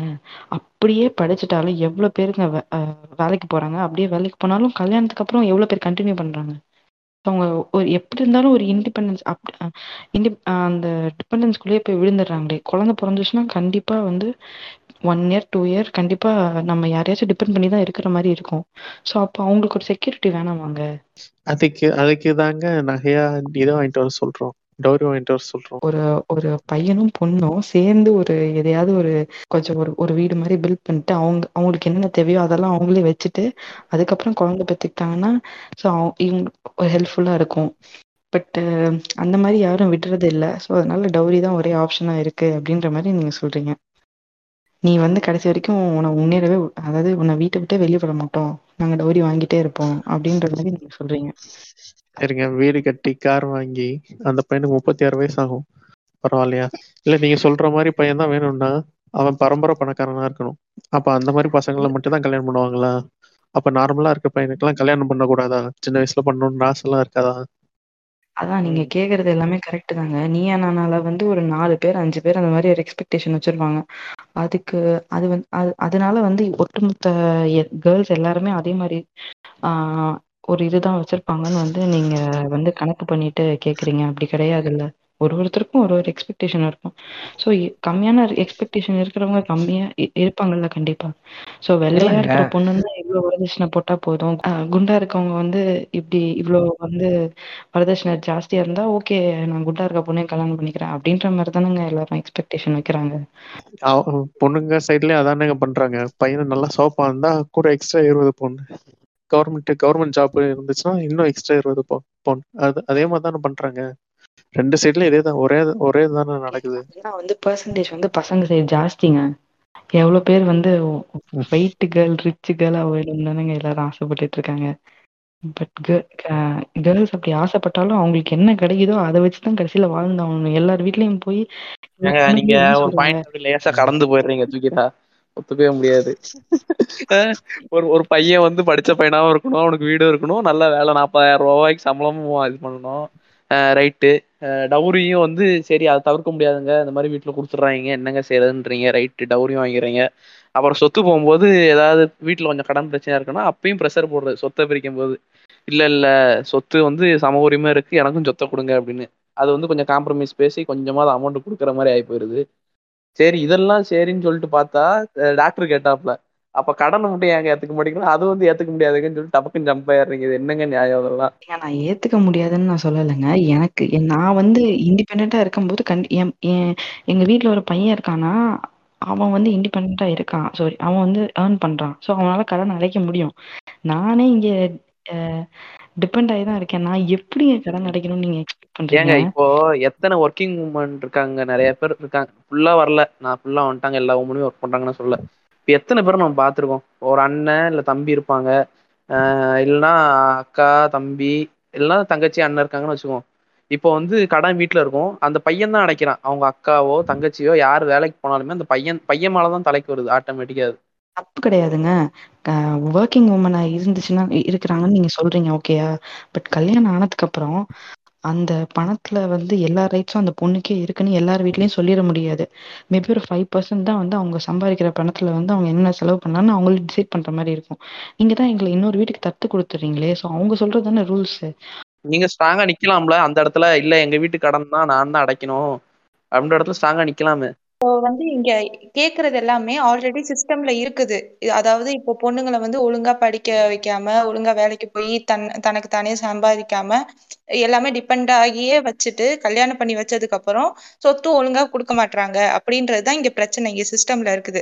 இங்க நாங்க என்ன வைக்கிறோம் அப்படின்னா, நீங்க டௌரிய கூட கொடுக்காம கொடுக்க வேண்டாம், ஆனா எங்களுக்கு சொத்துல சம உரிமை கொடுங்க அப்படின்னு கேக்குறோம். ஆனா நீங்க என்ன சொல்றீங்க, மறுபடியும் அந்த பழைய சிஸ்டம்க்கு கொண்டு போயிட்டு நாங்க தானே கடனை அடைக்கிறோம் அப்படின்னு சொல்றீங்க. இந்த புது சிஸ்டம் நான் வந்து எங்களுக்கு சொத்துரிமை எல்லாம் கொடுத்துட்டீங்கன்னா சொத்தை இது சரிசமமா கொடுக்குறோம், அப்ப வந்து பையனும் பொண்ணும் ஒண்ணுதான் அப்படின்னு வந்து பொண்ணையும் படிக்க வச்சு நீயும் சம்பாதிக்கணும், அண்ணன் மாதிரியே சம்பாதிக்கணும், நீயும் உன் தம்பி மாதிரியே சம்பாதிக்கணும், நீயும் என்னோட கடன் எல்லாத்தையும் நீ தான் அடைக்கணும் அப்படின்லாம் சொல்லி இதெல்லாம் வந்து புது சிஸ்டம்ல வரும். நீங்க வந்து ரெண்டுத்தையும் போட்டு குழப்பிக்கிட்டு இருக்க மாதிரி எனக்கு தெரியுது. நல்ல படிப்புன்னு என்னங்க நீங்க நல்ல படிப்பு நல்ல படிப்புன்றீங்களே, படிப்பு இப்போ என் கூட வந்து ஒரு பத்து பொண்ணுங்க படிக்குது படிச்சாங்க, ஆனா யாருமே வந்து வேலைக்கு போகணுன்ற ஒரு ஐடியாலே கிடையாது. என் கூட வந்து நல்லா ப படிச்சுட்டு இருக்க பொண்ணுங்களே வந்து, அதாவது வேலைக்கு எதுக்கு வேலைக்கெல்லாம் போகணும், இதுவே நான் பேருக்குதான் வந்து படிக்கிறேன், எப்படி என்ன இதுக்கப்புறம் இந்த படிப்பை நான் எங்கேயுமே யூஸ் பண்ண வைக்க மாட்டாங்க வீட்டுல அப்படின்னு தான் சொல்றாங்க. இல்லங்க, நீங்க சொல்றது நீங்க சொல்றது வந்து பாத்தீங்க அப்படின்னா ஓரளவுக்கு வெல் டு டூ ஃபேமிலியா இருப்பாங்க, அவங்க வந்து வேலைக்கு போகணும்ன்ற அவசியம் இல்லாத ஃபேமிலியா இருப்பாங்க. ஆனா நிறைய பேரு நிறைய பொண்ணுங்க இல்ல இல்ல நான் நிறைய பொண்ணுங்களை பாத்திருக்கேன், வேலைக்கு போய் காப்பாத்துற பொண்ணுங்களும் இருக்காங்க. இல்லவே இல்லைன்ற முடியுமா, நீங்க சொல்லிட முடியுமா? இல்ல, நீங்க சொல்றதுதான் கரெக்ட் தான். பட் வந்து அது சொசைட்டில ஒரு அஞ்சு பர்சன்ட் தான், மீதி தொண்ணூத்தஞ்சு பர்சன்ட் இப்படிதான் இருக்காங்க. நீங்க சொல்றது அஞ்சு இல்லைங்க. ஆமா இல்லைங்க, ஒரு பொண்ணை எப்ப வேலைக்கு அனுப்ப அனுப்ப மாட்டாங்க, படிக்காத பொண்ணுங்களை கூட வேலைக்கு அனுப்புவாங்க. ஆனா என்னன்னா ஒரு செக்யூரிட்டி இதனால அனுப்ப மாட்டாங்க, கல்யாணம் பண்ணணும் அந்த பொண்ணுக்கு நல்ல இடத்துல கல்யாணம் பண்ணணும்னு சொல்லி வேலைக்கு அனுப்பாம இருப்பாங்க. வேலைக்கு போறது பிடிக்காம இருக்கலாம், இல்லைன்னா காசு அவங்களுக்கு முக்கியம் இல்லை அப்படின்னு அனுப்ப மாட்டாங்க. ஆனா காசு தேவை, அந்த ஃபேமிலியை காப்பாற்றணும்ன்ற நிலைமையில இருக்கும் போது பொண்ணுங்களையும் பையன் மாதிரி அனுப்பதான் செய்யறாங்க. இப்ப நீங்க சொன்னீங்கல்ல, நிறைய பொண்ணுங்களும் வேலைக்கு போயிட்டு தான் இருக்காங்கன்னு அனுப்பிட்டு தான் இருக்காங்க சில வீட்டுல அப்படின்னா. சோ இப்போ வந்து அந்த ஃபேமிலிக்கு வந்து அந்த பொண்ணு சம்பாதிச்சாதான் அடுத்த வேலை சோறு, இல்ல அவங்களுக்கு அந்த பொண்ணால வந்து ஏதாவது ஒரு ஒரு கடன் இருக்கு அதை அடைக்கணும் அப்படின்ற பட்சத்துல அவங்க அந்த பொண்ணை வந்து வேலைக்கு அமிச்சுனே தான் இருக்காங்க. இப்போ வந்து அந்த பொண்ணு வந்து வேலைக்கு போக மாட்டா, போன அவ வேலைக்கு போனாலும் அவ அவ வச்சு அவ வாங்குற சம்பளத்துக்கு வந்து நம்மளுக்கு ஒன்றும் பெருசா கிடைக்க போறது இல்லை அப்படின்னு நினைக்கிறவங்க கல்யாணம் பண்ணி வச்சிருவாங்க. அந்த ஃபேமிலிக்கு ஆஹ் தேவையா இருக்கும்போது அந்த பொண்ணு ஏர்ன் பண்ணுவா. இப்ப அந்த பொண்ணே ஏர்ன் பண்ற பொண்ணே வந்து ஆஹ் பையன் வீட்டுக்கு போயிட்டா அங்க அங்கேயும் அந்த மாதிரி ஒரு சுச்சுவேஷன், அந்த பொண்ணு ஏர்ன் பண்ணாதான் வந்து வீடு ரன் ஆகும் அப்படின்ற பட்சத்துல அந்த பொண்ணையும் அவங்க யூஸ் பண்ணிட்டு தானே இருக்காங்க. அவ வேலைக்கும் போயிட்டு வீட்டுக்கு வந்து வேலையும் பார்த்துட்டு குழந்தையும் பார்த்துட்டு அப்படிதானாங்க அந்த சைக்கிள் சுத்திட்டு இருக்கு. ஏங்க அதுக்கு தாங்க லீகலா போலான்னு ஒண்ணு இருக்கு, லீகலா போலான்னு அலையிடுறாங்க. எவ்வளவு பேர் அந்த அலையறதுக்கு பயந்துட்டு கேஸ் போடாம இருக்காங்க. அதுக்கு அந்த லீகலா போனாலும் அதுக்கும் இண்டிபெண்டா இருக்கவங்களாலதான் லீகலா போக முடியும். டிபெண்டா ஆல்ரெடி புருஷன்ட்ட டிபெண்டா இருக்கவங்க எப்படி செலவு பண்ணி லாயரை புடிச்சு கேஸ் போட முடியும்? இதுக்குமே அடிப்படையா வந்து ஃபேமிலி நல்லா சம்பாதிச்சு வச்சிருக்கணும், டைவர்ஸ் வாங்குறதுக்கும் அட்லீஸ்ட் செலவு பண்ணி டைவர்ஸ் வாங்கணும். ஃபேமிலி சம்பாதிக்கணும், இல்ல பொண்ணு சம்பாதிக்கணும். ஐயோ அதுதான் சம்பாதிக்க விட மாட்டேன்றாங்கன்னு சொல்றேன். ஏங்க மிஞ்சி போனா என்னங்க டவுரியில கொடுத்து போறீங்க, அதை ஏங்க வேணா வேணான்றீங்க? இந்த கேள்வியை தாங்க நீங்க ஃபர்ஸ்ட் கேட்டிருக்கணும், ஆனா ரொம்ப லேட்டா கேட்டீங்க. பரவாயில்ல. ஆஹ் என்னென்ன கொடுக்குறாங்கன்னா, இப்போ நகை நகையை தவிர வேற என்ன கொடுக்குறாங்க? அவங்க வீட்டுக்கு தேவையான பாத்திரம், டம்ளர், ஸ்பூனு, தட்டு, அப்புறம் fridge, washing machine, mixie, grinder, அதுக்கப்புறம் சில வீட்டிலலாம் வந்து ட்ரெஸ்ஸஸ்லாம் கூட கொடுப்பாங்க, ஹண்ட்ரட் ட்ரெஸ்ஸு அந்த மாதிரிலாம் கூட கொடுப்பாங்க. அப்புறம் பலகாரம்லாம் கொடுப்பாங்க. அதுவே ஒரு- அதாவது பலகாரம்னா ஒரு மேட்டரா நீங்க கேட்கலாம், பட் அதுவே வந்து ஒரு டென் தௌசண்ட் ஃபிஃப்டீன் தௌசண்ட் இல்ல அஹ், நிறைய சம்பாதிக்கிறோம், ஐ மீன் கொஞ்சம் ஹை கிளாஸா இருந்தா ஃபிஃப்டி தௌசண்ட்க்குலாம் கூட அந்த பலகாரம்லாம் வைப்பாங்க. ரொம்ப காஸ்ட்லியா அவ்வளோ ஸ்வீட்ஸ், ஆடு கோழி அதெல்லாம் கூட கொடுப்பாங்க. அதுக்கப்புறம் வந்து இதெல்லாம் கல்யாணம் தண்ணிக்கு மட்டும் இவ்வளவு கொடுப்பாங்க. உம் காரு பைக்கு இதெல்லாம் கல்யாணம் தண்ணி கொடுப்பாங்க. அதுக்கப்புறம் கல்யாணத்துக்கு அப்புறம் பொங்கல் வரும், தீபாவளி வரும், ஆஹ் ஆடி வரும், ஆடி மாசம் வரும், அதுக்கெல்லாம் வந்து சீர் கொடுப்பாங்க. அதுக்கும் வந்து அவங்க வசதியை பொறுத்து ட்ரெஸ்ஸு, பணம், அப்புறம் ஃப்ரூட்ஸ். இப்போ பொங்கலுக்குலாம் வந்து ஆஹ் எப்படி சீர் கொடுப்பாங்கன்னா கரும்பு, ஆஹ் அப்புறம் பொங்கலுக்கு இப்போ நம்ம தமிழ்நாட்டில் இப்போ கவர்மெண்ட்ல கொடுக்குறாங்க இல்லைங்க பொங்கல் பை, தே- இருபது ம் பொருட்கள் இருக்கும்னு அந்த மாதிரி தாங்க சீர் வைப்பாங்க வீட்லயே, எல்லார் வீட்லயும். பொண்ணு வீட்டுக்கு போயிட்டு எல்லா வகையான காய்கறி, அதாவது அதுல வந்து அவங்க இப்போ ஒரு அந்த வீட்ல இன்னொரு மருமகளும் இருக்காங்க அப்படின்னா யாரு வந்து நிறைய சீர் வைக்கிறா அப்படின்ற மாதிரி போட்டிலாம் வேற நடக்கும். ஸோ வந்து என்ன மாதிரி வெஜிடபிள்ஸ்லாம், நிறைய வெஜிடபிள்ஸ்லாம் வாங்கிட்டு வருவாங்க, அவ்வளோ வெஜிடபிள்ஸ். அந்த வெஜிடபிள்ஸ் அப்புறம் கரும்பு, அரிசி, பருப்பு, ஆஹ் வெல்லம் அதெல்லாம் கூட கொடுப்பாங்க. அப்புறம் பொங்கல் பானை, அந்த வெண்கல பானை அதெல்லாம் கொடுப்பாங்க. ம் ம் அப்புறம் ம் தீபாவளிக்கு மோதிரம் எல்லாம் போடுவாங்க. ஒன் இயரா டூ இயர்ஸ்க்குள்ள குழந்தை பிறக்கும், அடுத்து அந்த குழந்தைக்கு வந்து பேர் வைக்கிற ஃபங்க்ஷனுக்கு செய்யணும், அந்த குழந்தைக்கு கொஞ்சம் ஜுவல்ஸ் போடணும், ஆஹ் அந்த காது குத்து அதுக்கு ஒரு சீர் செய்யணும், அதுக்கு ஒரு விருந்து வைக்கணும், கெடா வெட்- வெட்டணும், அந்த மாதிரி இருக்கு. அதுக்கப்புறம் கம்மிங் இயர்ஸ்ல வந்து எல்லா வருஷமும் வந்து தீபாவளி பொங்கல்னா வந்து சீர் கொடுத்துட்டே இருக்கணும் பொண்ணு வீட்ல இருந்து, ட்ரெஸ்ஸாவோ இல்ல பணமாவோ அவங்கவுங்க வசதிக்கு ஏற்ப. ஆக்சுவலா குழந்தை பிறந்ததுக்கு அப்புறம் நகை போடுறோம், ஆனா அந்த ம், அந்த குழந்தை பிறக்கிறதுக்கு ஹாஸ்பிட்டல்ல செலவாகிறது எல்லாமே வந்து பொண்ணு வீட்டுக்கு சைட்ல இருந்தா பார்க்கணும். அது வந்து பசங்க வீட்டு சைட்ல இருந்து பார்க்க மாட்டாங்க. அவங்க அவங்க வீட்டு குழந்தை தானே, அந்த வாரிசு மட்டும் அவங்களோட வாரிசு, ஆனா அந்த வாரிசு வெளியே வரதுக்கான செலவு வந்து அஹ், பசங்க வீட்ல இருந்து பண்ண மாட்டாங்க. அது வந்து தலை பிரசவம், அது வந்து பொண்ணு வீட்டு சைட்ல இருந்து தான் பண்ணணும் அப்படின்ற மாதிரி எல்லாம் நிறைய பேர் ஃபாலோ பண்ணிட்டு இருக்காங்க. இவ்வளவு இருக்குங்க. இப்போ பழம் அஹ், சீரு அப்புறம் நிறைய விஷயம் சொன்னீங்க. அதெல்லாம் வச்சு அட்வான்டேஜ் எதுவும் எடுத்துக்க முடியாது. ஆனா சொத்துன்னா அஹ், வீடு அந்த மாதிரி கொடுப்பாங்க. இ- இத்தனைக்கும் இதெல்லாம் வந்து அப்பா அம்மாவோட முடிவு தான். அவங்க கொடுக்க கூடாது, நான் வந்து எங்கேயாவது எழுதி வைக்கிறேன் அப்படின்னு சொன்னாங்கன்னா அவங்களோட முடிவு தான். ஆனா அதை வந்து பசங்க கிட்ட கொடுக் கொடுக்காம கொடுக்கறது, பசங்க கிட்ட மோஸ்டா கொடுத்துட்டு பொண்ணுங்களுக்கு இந்த மாதிரி அஹ், சீர் செய்றேன்னு சொல்லிட்டு இதுல எல்லாத்தையும் ஸ்பெண்ட் பண்றாங்களே. ஆ, ஆமாங்க, அது ஒரு ஒரு ஃபேமிலியை பொறுத்து தான். இப்போ வந்து சில பேரால கொடுக்கவே முடியாது அந்த தி- ஒரு ஒரு தீபாவளிக்கு பண்ணலாம், வருஷம் வருஷம் எல்லா தீபாவளியாலும் எல்லாராலையும் கொடுக்க முடியாது.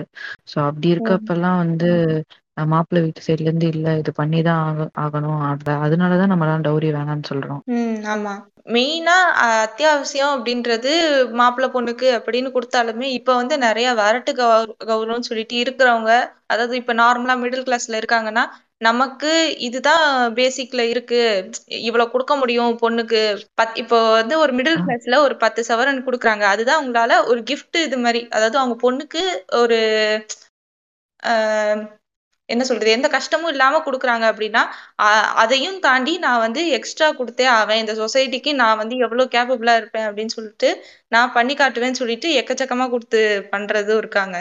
இப்ப எனக்கு இது சொல்றப்பதான் எனக்கு இன்னொரு ஒரு இது ஞாபகம் வருது. என்னோட சொந்தக்காரங்க ஒருத்தவங்க இருக்காங்க. இப்ப அவங்க வந்து அஹ் சொந்த வீட்டில தான் இருந்தாங்க. இப்போ அவங்க பொண்ணுக்கு கல்யாணம் பண்ணி வைக்கணும் அப்படின்னு சொல்லிட்டு நாற்பது சவரன் வ- கொடுத்தாகணும். ஏன்னா அவங்க வந்து ப ஏதோ கொஞ்சம் அவங்கள விட கொஞ்சம் ஸ்டேட்டஸ் அதிகமான ஒரு இடத்துல கொடுக்குறாங்க அப்படின்னு சொல்லிட்டு எல்லாருக்கிட்டையும் நான் சொ- காட்ட போறேன், நான் சொ- வந்து நாற்பது சவரன் கொடுக்க போறேன் அப்படின்னு சொல்லிட்டு வீடை வித்து கொடுத்து இப்போ அவங்க வந்து வாடகை வீட்டில் இருக்காங்க. இப்போ கஷ்டப்பட்டுக்கிட்டு இருக்காங்க. முன்னாடியே சொந்த வீட்டில் இருந்தாங்க, அப்பயாவது ஒழுங்கு நடந்திருக்கலாம். தே இப்போ வந்து ஏன் இந்த மாதிரி கொடுக்குறீங்க அப்படின்னா, நான் வந்து அப்பதான் அங்க வீட்ல போய் அந்த பொண்ணு நல்லா இருக்கும், நம்ம வந்து இவ்வளவு கொடுத்துருக்கோம் அப்படின்னு சொல்லிட்டு அவங்க அப்படி சொல்றாங்க.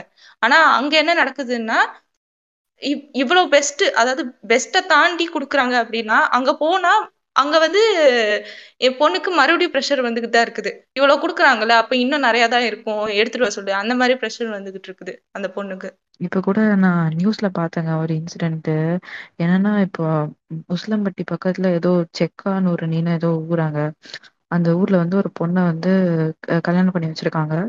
கல்யாணம் பண்ணி நிறைய டவுரிலாம் கொடுத்து கல்யாணம் பண்ணி வச்சிருக்காங்க. ஸோ அந்த கல்யாணம் பண்ணி சிக்ஸ் மந்த்ஸ்லயே வந்து அந்த பையன் வந்து இறந்து போயிட்டானா, லைக் ஏதோ ஆக்சிடென்ட்ல.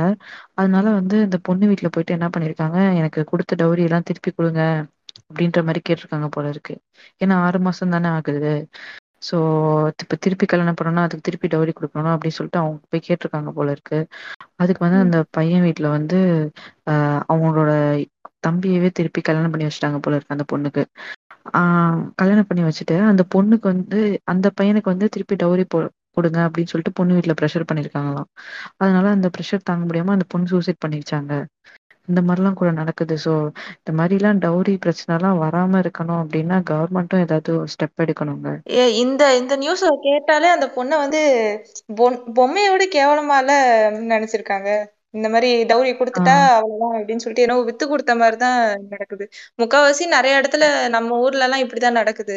இதை தாண்டி இப்ப கேரளால இப்ப கேரளால எல்லாம் நீங்க கேள்விப்பட்டிருப்பீங்கல்ல, இப்போ ஒரு நார்மலா ஒரு கல்யாணம் அப்படின்னா நிறைய ஏக்கர் நிலம் கொடுக்கறது, அப்புறம் நிறைய நகை போட்டு கல்யாணம் பண்றது. இப்போ இது வந்து எங்க அப்பாவோட ஆபீஸ்லயும் நிறைய இடத்துல நான் கேள்விப்பட்டிருக்கேன். அதாவது எங்க அப்பாவோட ஆபீஸ்ல நிறைய பேர் கேரளால இருந்து வருவாங்க. அஹ் இது டிரான்ஸ்ஃபர் ஆகி வர்றது இல்லைன்னா அங்க இருந்து வேலை தேடி இங்க வர்றது அந்த மாதிரிலாம் வருவாங்க. ஆஹ் அப்படி வரலனாலும் இங்க வேலை பாக்குறவங்க இந்த இருபத்தஞ்சு முப்பது வயசுக்குள்ள இருக்க பசங்கள்லயே நிறைய பேர் என்ன பண்றாங்கன்னா, அதாவது ஒரு நல்ல வேலை வாங்கணும், ஆஹ் இது கேரளா பொண்ணுங்களை கல்யாணம் பண்ணிட்டு செட்டில் ஆயிடணும் அப்படின்வாங்களாம். ஏன் இங்க இருக்க பொண்ணுங்கலாம் பொண்ணுங்க மாதிரி தெரியலையா அப்படின்னா, அங்க போனா டௌரி நிறைய கொடுப்பாங்கல்ல அப்படின்ற மாதிரிதான் பேசுவாங்களாம். இப்ப அங்க போயிட்டு வந்துட்டாங்கன்னா அப்பாடா அவ்வளவுதான், இதுக்கப்புறம் என்னோட லைஃப் அச்சீவ்மெண்ட்டே முடிஞ்சிருச்சு. ஏன்னா அங்க வந்து அவ்வளவு கொடுக்குறாங்க. இது கேரளால வந்து இப்ப நம்ம வந்து இவ்வளோ இங்க சிஸ்டம் வந்து இப்படி கரப்டா இருக்கு, பொண்ணுங்களுக்கு வந்து இப்படி உரிமை கொடுக்க மாட்டாங்க அப்படின்னு நம்ம பேசிட்டு இருக்கோம். ஆனா இது இதெல்லாம் கேக்குறப்பதான் எனக்கு தோணும், இந்த மாதிரி கேரளால இருக்க பொண்ணுங்க நம்மளை விட ரொம்ப பாதிக்கப்பட்டிருக்காங்க அப்படின்னு சொல்லிட்டு. ஆஹ் இதை பார்த்து கேரளா கவர்மெண்ட் ஒரு புதுசா ஒரு சட்டம் போட்டிருக்காங்க. என்னன்னா இதுக்கப்புறம் கல்யாணம் பண்றவங்க யாருமே டவுரி கேட்க மாட்டேன் அப்படின்னு சொல்லிட்டு ஒரு பிளெட்ஜ் எடுக்கணும் அப்படின்னு சொல்லிட்டு. இது வந்து ஒவ்வொரு யூனிவர்சிட்டிலையும் இது இம்ப்ளிமெண்ட் பண்ணணும் தான் ரூல் போட்டிருந்தாங்க. ஆனா இப்போதைக்கு ஒரே ஒரு யூனிவர்சிட்டியில தான் இம்ப்ளிமெண்ட் பண்ணியிருக்காங்க. ஆஹ் இதை தாண்டி இப்போதைக்கு என்ன நடக்குதுன்னா, இப்போ கவர்மெண்ட் எம்ப்ளாயீஸ் யாரெல்லாம் கல்யாணம் ஆக போகுதோ ஆஹ் இல்லைன்னா இனிமே கல்யாணம் ஆக போறவங்க எல்லாருமே வந்து அந்த டவுரி எடுக்க மாட்டேன் அப்படின்னு சொல்ற அந்த பிளெட்ஜ் எடுக்கணும் அப்படின்னு சொல்லி இப்ப நடந்துட்டு இருக்கு. இது வந்து நிறைய பேர் மிஸ்யூஸ் பண்ணிட மாட்டாங்களான்னு ஒரு குரூப் சுத்திட்டு இருக்கு. இந்த மாதிரி டவுரி கேஸ சும்மா பொய்யாவே எங்க மேல போட்டு பொ- பொண்ணுங்க எல்லாம் பழி வாங்கிட்டா என்ன பண்றது அப்படின்னு சில குரூப்ஸ் எல்லாம் கேட்டுட்டு இருக்காங்க. அது எப்படிங்க அப்படியே பொய்யா கேஸ் எடுத்து அவங்க பனிஷ் பண்ணுவாங்க? எப்படினாலும் ஒரு கேஸ் கொடுக்குறாங்க அப்படின்னா அதுக்கு விசாரணை பண்ணுவாங்க. அந்த விசாரணையிலேயே தெரிஞ்சிடும் யார் பொய் சொல்றா யார் உண்மை சொல்றா அப்படின்னு சொல்லிட்டு. அதோட பார்த்தா லூப் ஹோல்ஸ் அப்படின்னு பார்த்தா எல்லா கேஸ்லயும் தான் இருக்கும். இது ரொம்ப நேச்சுரலான விஷயம் தான். ஏன்னா இ- ஒவ்வொரு சுச்சுவேஷன் ஒவ்வொரு கேஸ்லயும் ஒவ்வொரு சுச்சுவேஷன் இருக்கும். எல்லாத்துக்கும் நம்ம அஹ், ஈடு கொடுக்குற மாதிரி ஒரு கேஸ் இதுவரை நம்ம எங்கேயுமே பில்ட் பண்ண மாதிரி நம்ம பார்த்தது கிடையாது. அதனால லூப் ஹோல்ஸ்னு ஒன்று இருக்கதான் செய்யும். ஆனா இது வந்து நிறைய பொண்ணுங்க டௌரியில கஷ்டப்படுறவங்கள இது வந்து பெனிஃபிட் கொடுக்குது.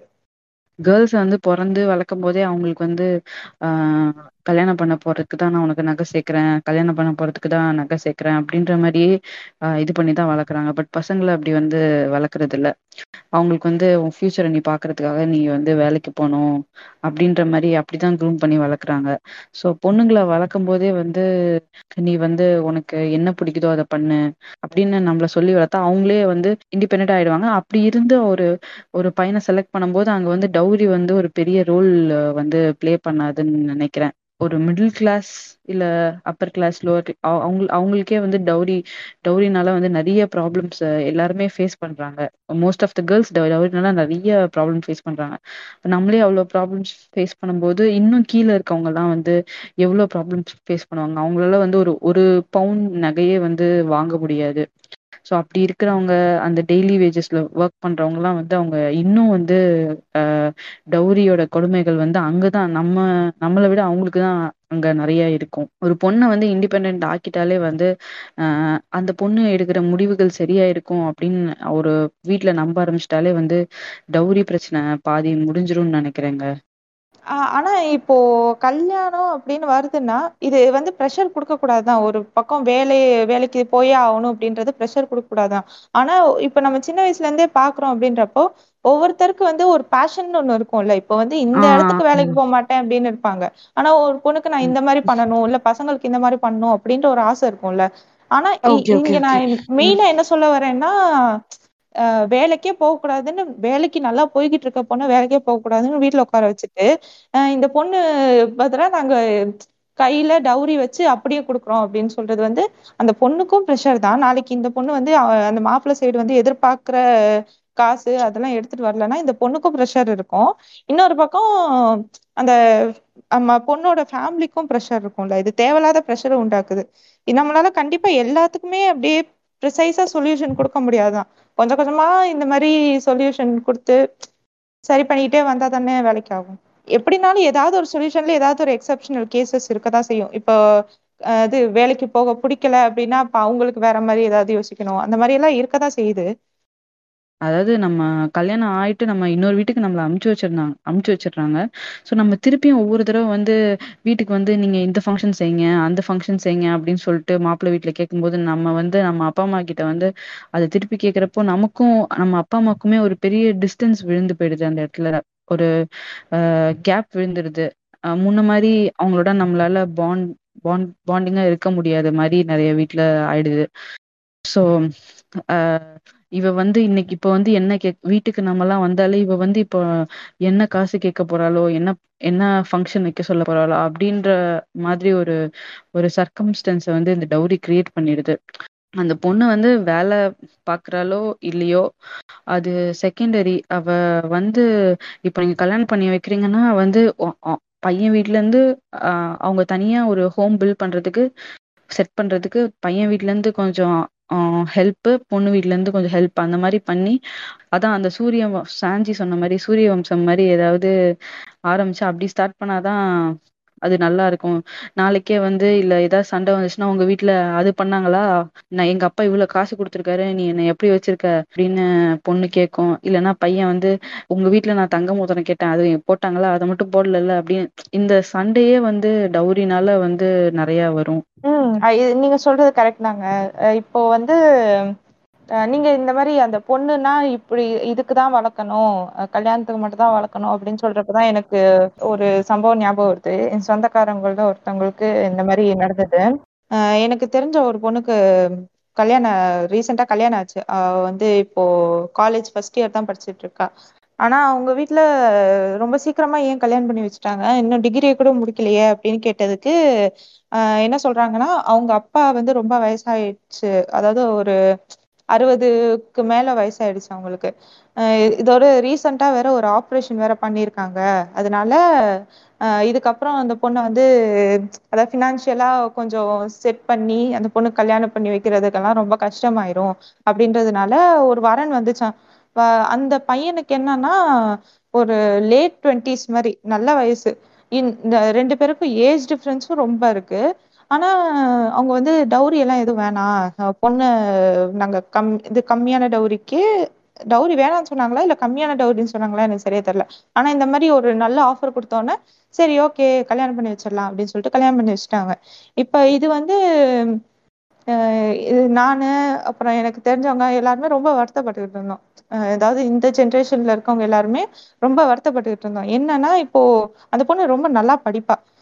ஆஹ் அந்த- அவளும் நல்லா படிக்கிற பொண்ணு இப்படி படிக்க வைக்காம கல்யாணம் பண்ணி வச்சுட்டாங்களே. இப்ப அவ ந- எப்படி வேலைக்கு போவா, அவளோட கனவுகள் எல்லாம் என்னதுக்கு ஆறுது அப்படின்றதெல்லாம் நாங்க ரொம்ப வருத்தப்பட்டுக்கிட்டு இருந்தோம். ஏன்னா இப்போ அவ கல்யாணம் ஆயிடுச்சு அப்படின்றதுனால ஆஹ் இன்- இதுக்கப்புறம் அவ படிக்கணும்னாலும் சரி வேலைக்கு போகணும்னாலும் சரி இப்ப அவங்க புருஷனும் சரி அவங்க புருஷன் வீட்டுல இருக்கவங்க அவங்க எல்லாம் பெர்மிஷன் கொடுத்தாதான் நடக்கும்ன்ற மாதிரி ஒரு ஒரு சுச்சுவேஷன்ல அவ மாட்டிக்கிட்டா.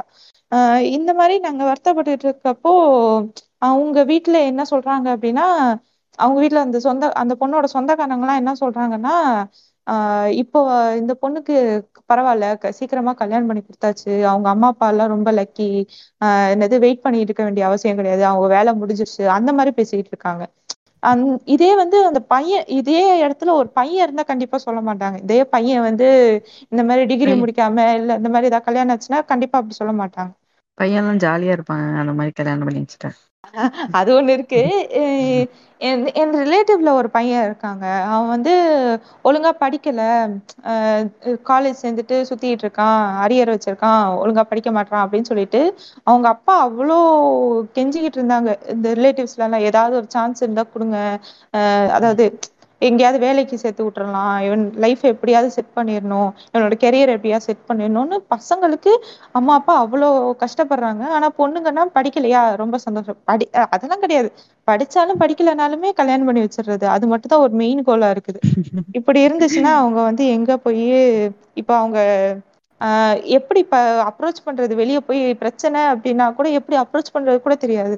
ஏன்னா அவ இப்பதான் ஃபர்ஸ்ட் இயரே படிச்சுட்டு இருக்கா, அவளுக்கு என்ன தெரியும், பிரச்சனை வரும். ஆமா, விட்டாதானே பிரச்சனை மோசமா நடக்கும். சரி விடுங்க விடுங்க. ஆனா இப்போ டிவோர்ஸ், இப்போ வந்து நிறைய பேர் வந்து இந்த டவுரி பிரச்சனையால இல்ல அவங்களுக்குள்ள இருக்கிற ஏதாவது ஒரு பிரச்சனையால கூட நிறைய பேர் டிவோர்ஸ் அப்ளை பண்றாங்க. அப்படி இருக்கிறப்போ அந்த டிவோர்ஸ் அப்ளை பண்றப்ப கூட வந்து அந்த பொண்ணுங்களுக்கு, நிறைய பொண்ணுங்களுக்கு வந்து டவுரியோட ஃபுல் அமௌண்ட் வந்து கிடைக்கிறது இல்லை. அவங்க என்ன கொடுத்தாங்களோ அது வந்து திருப்பி கிடைக்கிறது இல்லை. சில சில பேருக்குலாம் வந்து அந்த டவுரி அந்த டிவோர்ஸ் கேஸ் முடியறதுக்கே வந்து ஒரு ஃபைவ் இயர்ஸ் அப்படி கணக்கா ஆயிடுது.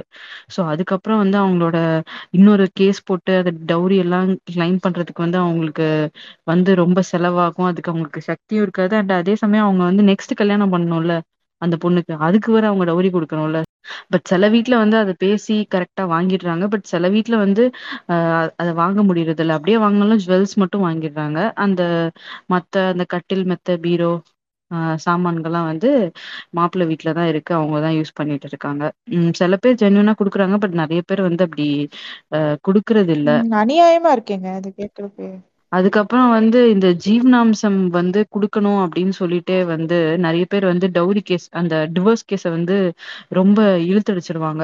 இப்போ வந்து ஆஹ் டிவோர்ஸ் கொடுத்ததுக்கு அப்புறம் அந்த பொண்ணுக்கு வந்து ஜீவனாம்சம் கொடுக்கணும்ல பையன் சைட்ல இருந்து, ஆஹ் அது வந்து ஆஹ் குடுக்கணும்னு சொல்லிட்டு கேஸை வந்து ரொம்ப நாள் இழுத்து அடிச்சுட்டு அவங்களையும் அலைய வச்சுட்டு அந்த மாதிரி எல்லாம் கூட நிறைய பேர் பண்ணுவாங்க. ஸோ டவுரி கேஸ்னால நம்ம வந்து டிவோர்ஸ் கிளைம் பண்ணோம்னா இந்த மாதிரி எல்லாமும் பண்றாங்க.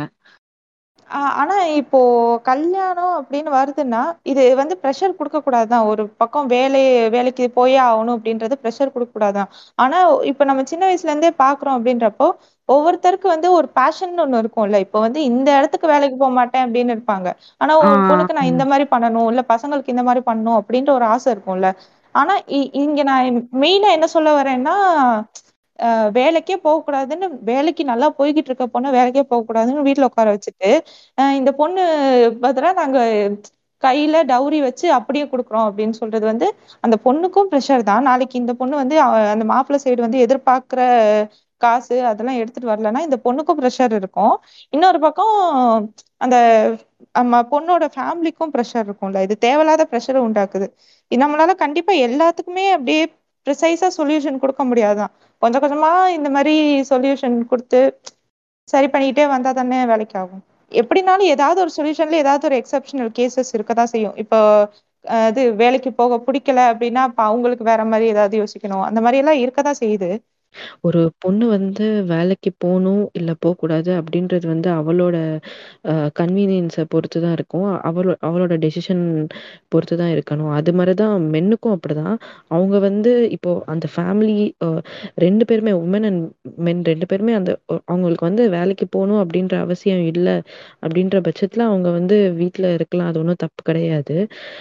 பட் வந்து இப்போ நம்ம ஃபேமிலி ரன் பண்றதுக்கு யாராவது ஒருத்தர் வேலைக்கு போகணும், அது எய்தர் மென்னா இருக்கலாம் இல்லைன்னா விமனா இருக்கலாம், யார் வேணா போகலாம். பட் அதெல்லாம் வந்து அவங்கள பொறுத்ததுதான். ஆனா இப்போ வந்து எல்லாரும் என்ன சொல்றாங்கன்னா, இப்போ வந்து இண்டிபெண்டன்ட் விமன் அப்படின்னு ஆயிட்டாலே அவங்க வந்து வேலைக்கு போகணும், நிறைய சம்பாதிக்கணும், அப்பதான் அவங்க வந்து இண்டிபெண்டன்ட் அவங்க அப்படி அப்படின்ற மாதிரி அவங்க ஆஹ் காயின் பண்றாங்க. ஸோ அப்படியெல்லாம் கிடையாது, வேலைக்கு போறதும் போகாததும் அவங்கவுங்க இஷ்டம். அதே மாதிரி பொண்ணுங்களும் வந்து ஆஹ் அப்பா அம்மாவோட கடன்லாம் இருந்தா அதை வந்து அவங்க அடைக்கிறதுக்கு முன் வரணும். எப்பனா அந்த மாதிரி ஃபினான்சியலா இண்டிபெண்டா இருக்காங்க, அவங்க நல்லா சம்பாதிக்கிறாங்க, அண்ட் ஹஸ்பண்ட் வீட்டு சைட்லேயும் அவங்களுக்கு வந்து அந்த ப்ரெஷர் இல்லை அப்படின்ற போது அவங்களும் வந்து இந்த கடன்லாம் வந்து அடைக்கிறதுக்கு வந்து கண்டிப்பாக முன் வரணும் வருவாங்கன்னு க நினைக்கிறேன். அதே மாதிரி இன்னொன்று பாயிண்ட் நான் என்ன சொல்லணும்னு நினச்சேன்னா, இப்போது இந்த டௌரியோட பேர்டனை வந்து பொண்ணு வீட்டு சைடு குறைக்கணும்னா கண்டிப்பாக அது வந்து பசங்க நினச்சாதான் முடியும். நம்ம ஜென்ரேஷனில் இருக்க அம்மா அப்பாவை வந்து கண்டிப்பாக நம்மளால் மாற்ற முடியாது, அவங்க அப்படியே வளர்ந்துட்டாங்க, ஸோ அதை மாற்ற முடியாது. பட் நம்ம வந்து நம்ம நாளைக்கு நம்மளோட பசங்களை வந்து கல்யாணம் பண்ணி கொடுக்கும்போது நம்ம வந்து டௌரி வாங்கக்கூடாது அப்படின்றத வந்து சின்ன வயசுலேயே அவங்களுக்கு சொல்லி அது வந்து தப்பான விஷயம் அப்படின்றத நம்ம சொல்லி அப்படி வளர்த்துட்டோம்னா அவங்களும் வந்து பெரு பெருசானோன்னா ஓகே இது தப்பு அப்படின்ற மைண்ட் செட்டில் வந்து அவங்களும் அதை வாங்க மாட்டாங்க. ஸோ நம்ம தான் வந்து அந்த சேஞ்சை கொண்டு வரணும். இனிமேலும் போயிட்டு இந்த மாதிரி பெருசானோன்னா நீ கல்யாணம் ஆனோன்னா அந்த பொண்ணு வந்து நிறையா டௌரி கொடுக்கும், அதை வச்சு உன்னோட கரியர் செட் பண்ணிக்கலாம், அதனால நீ இப்போ ஜாலியாக இரு அப்படின்ற மாதிரி மைண்ட் செட்டுக்கு அவங்களை கொண்டு வராமல் இப்போலேருந்தே டௌரி வந்து தப்பு அப்படின்றத நம்ம சொல்லி வளர்த்தா மேபி நம் அடுத்த ஜென்ரேஷன்லையாவது இந்த சேஞ்ச் வரும்னு நம்புகிறேன்.